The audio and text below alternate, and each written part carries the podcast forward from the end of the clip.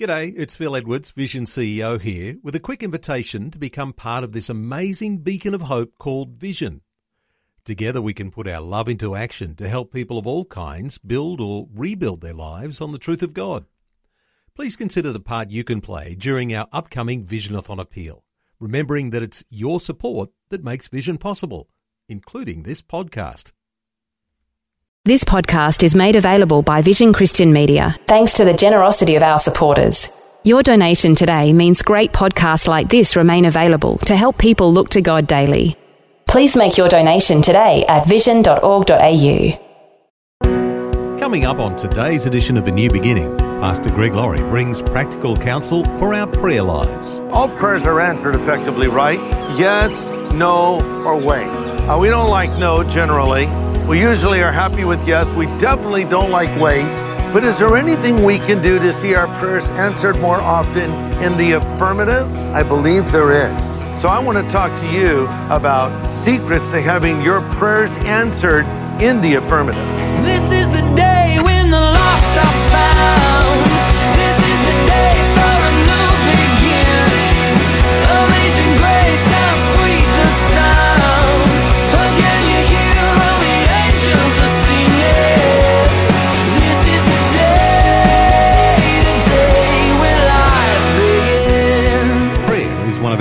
Important privileges and one of our most powerful tools. Yet many of us don't feel like we've maximized our prayer lives. Today, on A New Beginning, hopefully we'll all take a giant step forward. Pastor Greg Laurie looks into the Lord's model for prayer to bring us some practical counsel we can all put to work today. He's in Hawaii today, having just visited and preached at one of the satellite campuses of his home church in Southern California.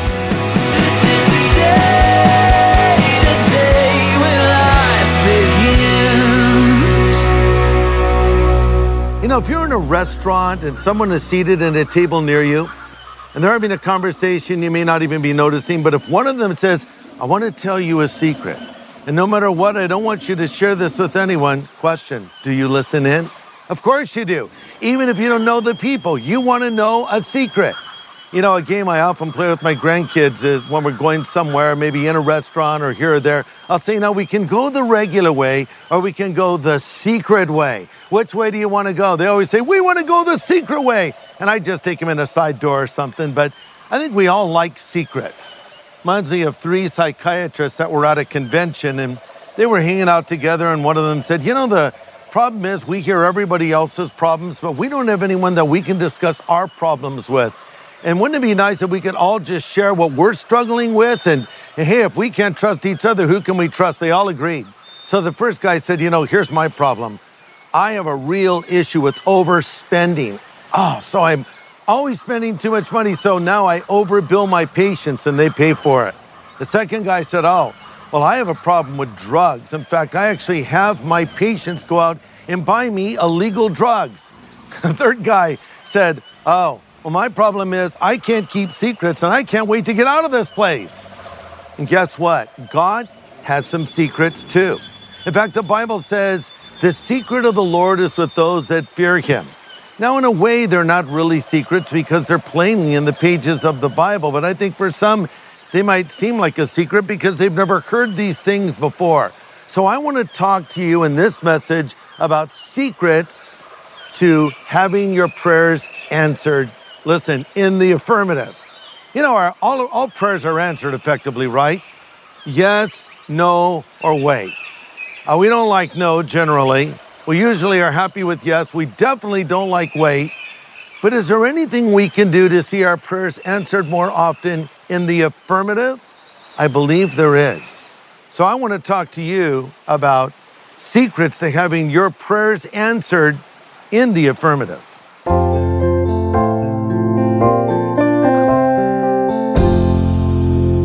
Jesus said, After this manner, therefore, you should pray Our Father who art in heaven, hallowed be your name. Your kingdom come, your will be done on earth as it is in heaven. Give us this day our daily bread, and forgive us our sins as we forgive those who have sinned against us. Lead us not into temptation, but deliver us from evil or the evil one. For thine is the kingdom and the power and the glory forever. Amen. I love that prayer. As I pointed out, it's not just a great prayer to pray, it's a template for all prayer.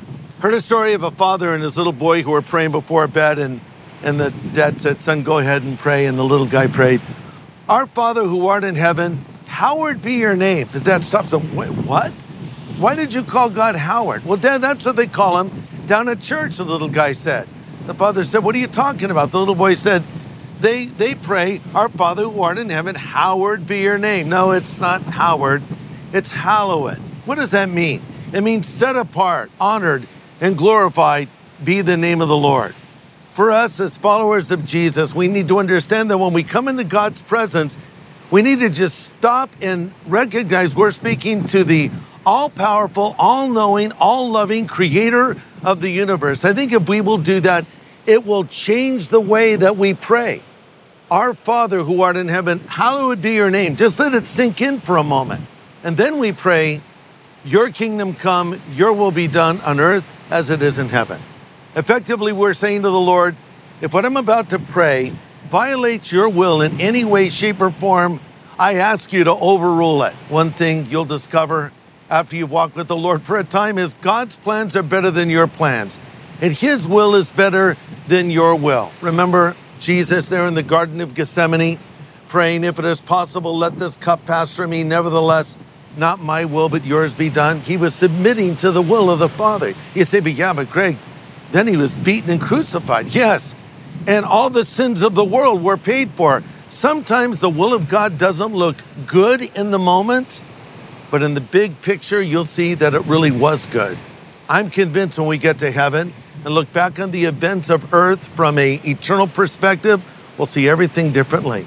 I think perhaps things we thought were good on earth will determine later may not have been as good as we thought, and things that we were sure were really bad on earth ultimately work together for God's good. So never be afraid to commit your purpose and your future to God. Your kingdom come, your will be done on earth as it is in heaven. Then Jesus taught us to pray, Give us this day our daily bread.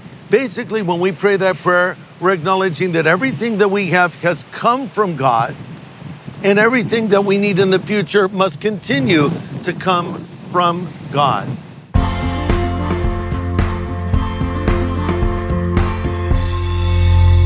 But now we come to the first secret to answered prayer. If you don't get this one right, nothing else really matters. Here it is. He teaches us to pray, Forgive us our sins as we forgive those who sin against us. If I have unconfessed sin in my life, all of the prayers in the world will really accomplish nothing. God says, It's not that my ear is heavy that I can't hear, it's not that my arm is short that I can't save, but your sins have separated you from me. The psalmist said, If I regard or hang on to iniquity in my heart, the Lord will not hear me.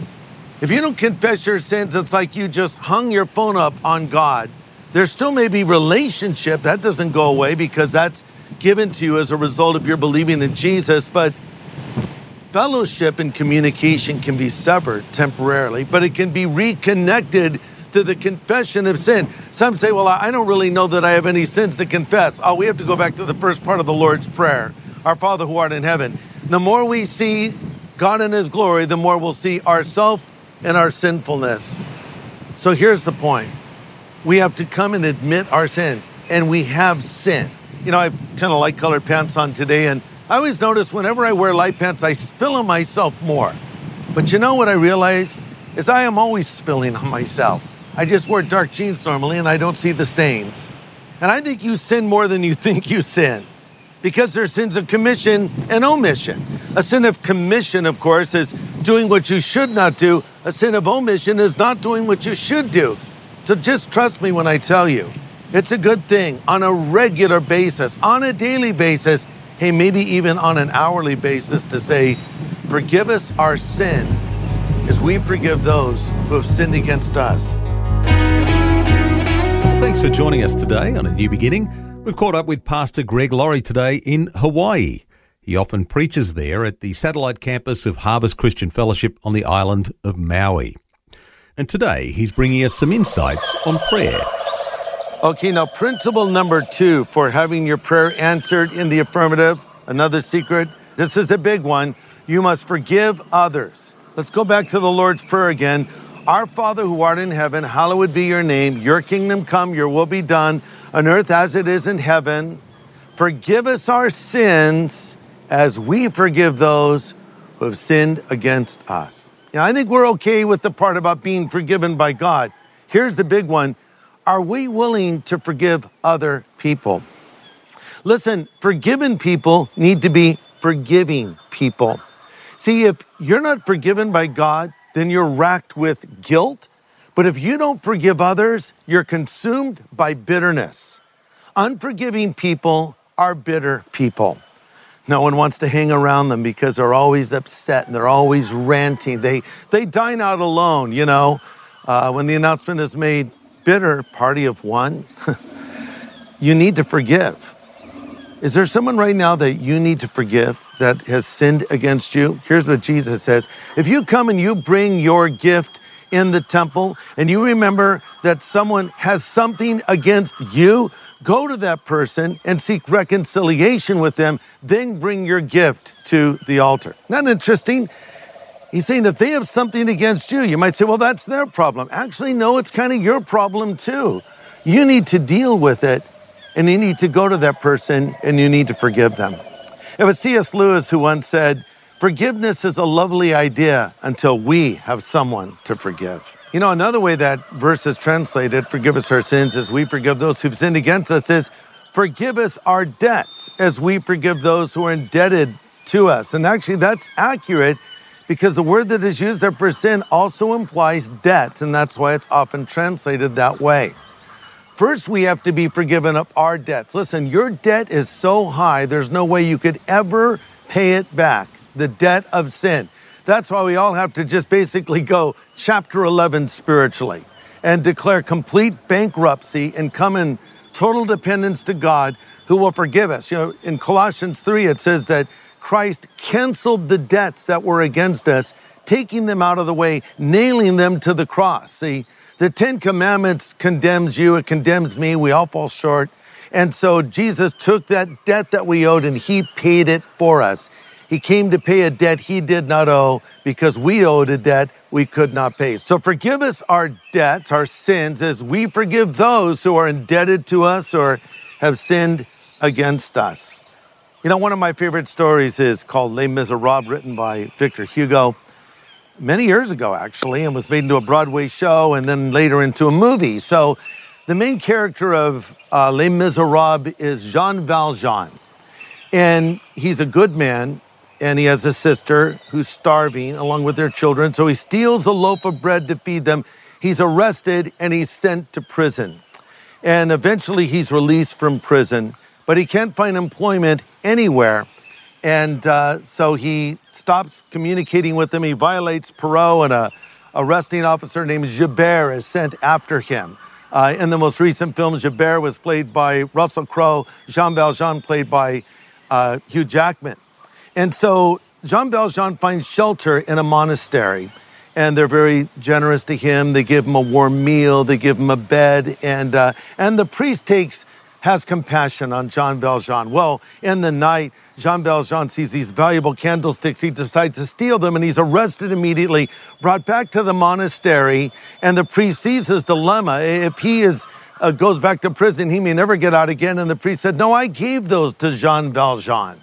Once the police leave, the priest gives Jean Valjean the two candlesticks he stole that are made out of silver and says to him, You've been spared by God. Now go and Make an honest man out of yourself. And in Hugo's book, the priest says, Jean Valjean, my brother, you no longer belong to evil, but to good. It is your soul I buy from you, and I give it to God. So Jean Valjean has violated parole and he's being hunted by Javert, played by Russell Crowe. And so Hugh Jackman is running from him. So basically, we have Gladiator chasing the Wolverine, right? And uh, they come to a point where Jean Valjean could have killed Russell Crowe, i.e., Javert, but he chooses not to do it. Jean Valjean establishes a new identity as the mayor of a town. Uh, a girl that worked for him named Fantine is fired. And she turns to prostitution. She has a child as well. She's trying to support this child. The child's name is Cosette. So there on her deathbed, uh, Jean Valjean promises to take care of Cosette, the child of Fantine, the prostitute. And then he raises her up to be a wonderful young woman. But here's the thing I, I love this story so much. It's a story of a man who was forgiven, so he forgave. And that's the thing. If we know anything about God's forgiveness, we should be forgiving people.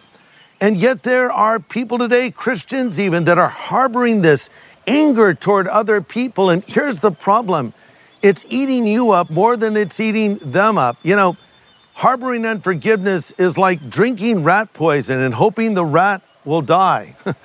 it's killing you, it's eating you up inside. So Jesus says, Say to the Father, forgive us our sins as we forgive those who have sinned against us. Listen to this. When you forgive someone, you set a prisoner free yourself. You know, there's actually a new field of research that's been developed on the subject of forgiveness, and recent studies suggest that those who do not forgive are more likely to experience high blood pressure, bouts of depression, problems of anger, stress, and anxiety. One expert said there's robust psychological differences between non forgiving and forgiving people. They said forgiveness isn't giving in to another person, it's getting free of that person. You know, after the Civil War, President Abraham Lincoln was asked why he made friends of his enemies. Someone said, You should not make friends of your enemies, you should destroy them. And Lincoln responded, Am I not destroying my enemies when I make them my friends? See, this is about being free of it yourself and just letting it go. To quote the great theologian Elsa from the film Frozen let it go. Just let it go and put it in God's hands. The Bible says, Avenge not yourself. Vengeance is mine. I will repay, says the Lord. Scripture also reminds us be tenderhearted, forgiving one another, even as God in Christ has forgiven you. You say, but Greg, they don't deserve forgiveness. Okay, maybe that's actually true. But here's my response Do you deserve forgiveness? Do I? Answer No, we don't. So, because I've been forgiven, I want to forgive. Forgiven people are forgiving people.